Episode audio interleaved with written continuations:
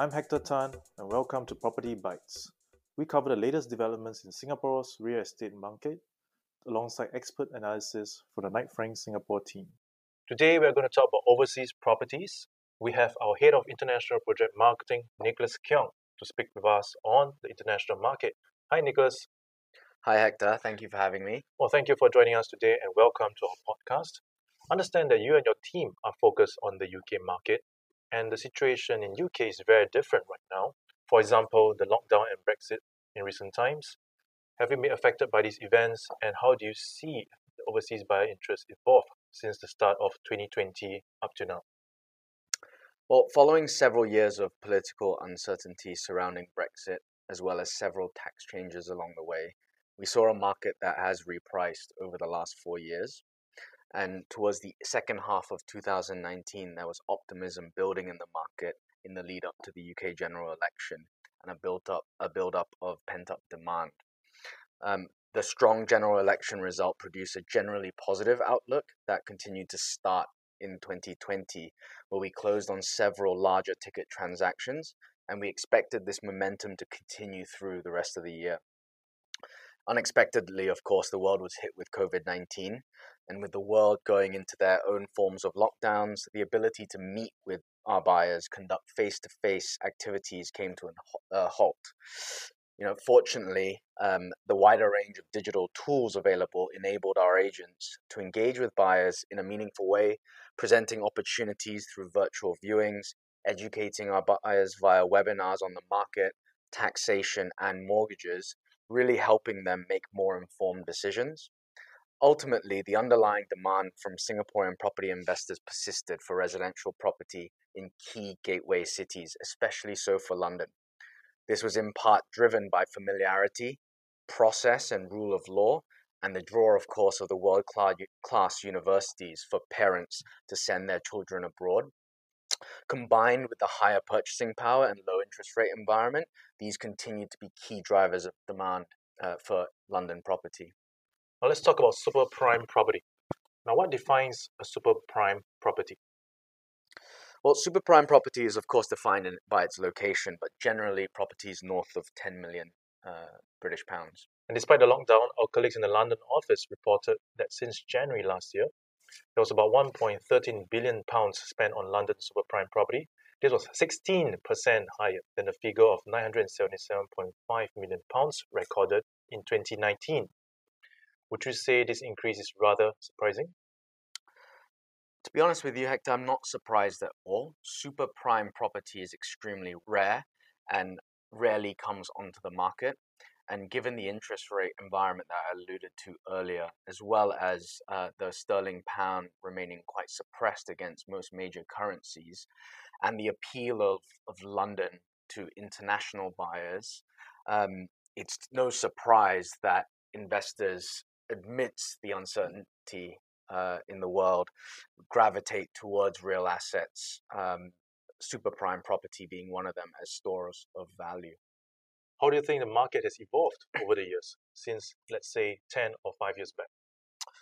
Super prime property has always been highly sought after. It's a real asset that ultra high net worth individuals st- still see as part of their portfolios as a long term store of value.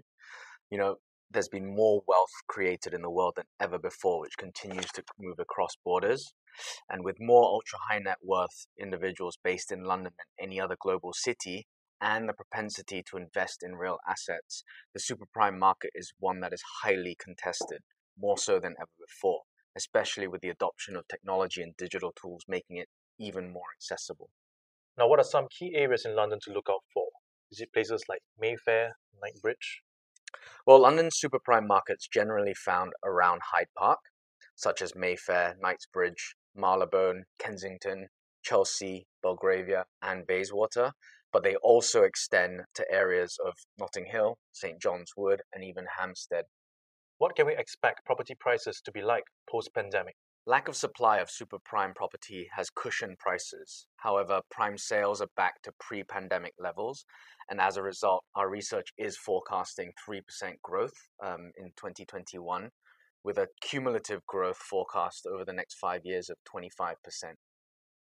Now, what about the rental market in London?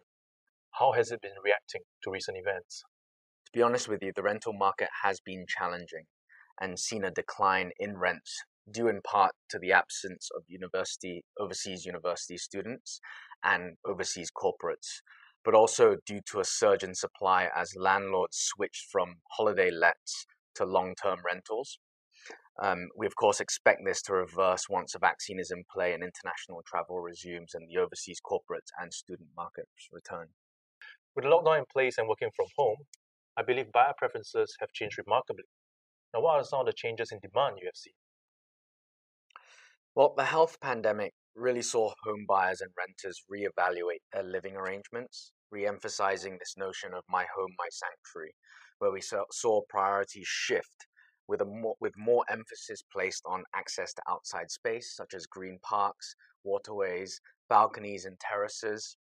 This included accommodation that that was new and fresh with more space, and within developments that offer an array of amenities such as residence lounges, where residents could work from home outside of their own apartment, cinemas, and rooftop areas, which in turn drove investment decisions from our buyers here in Singapore.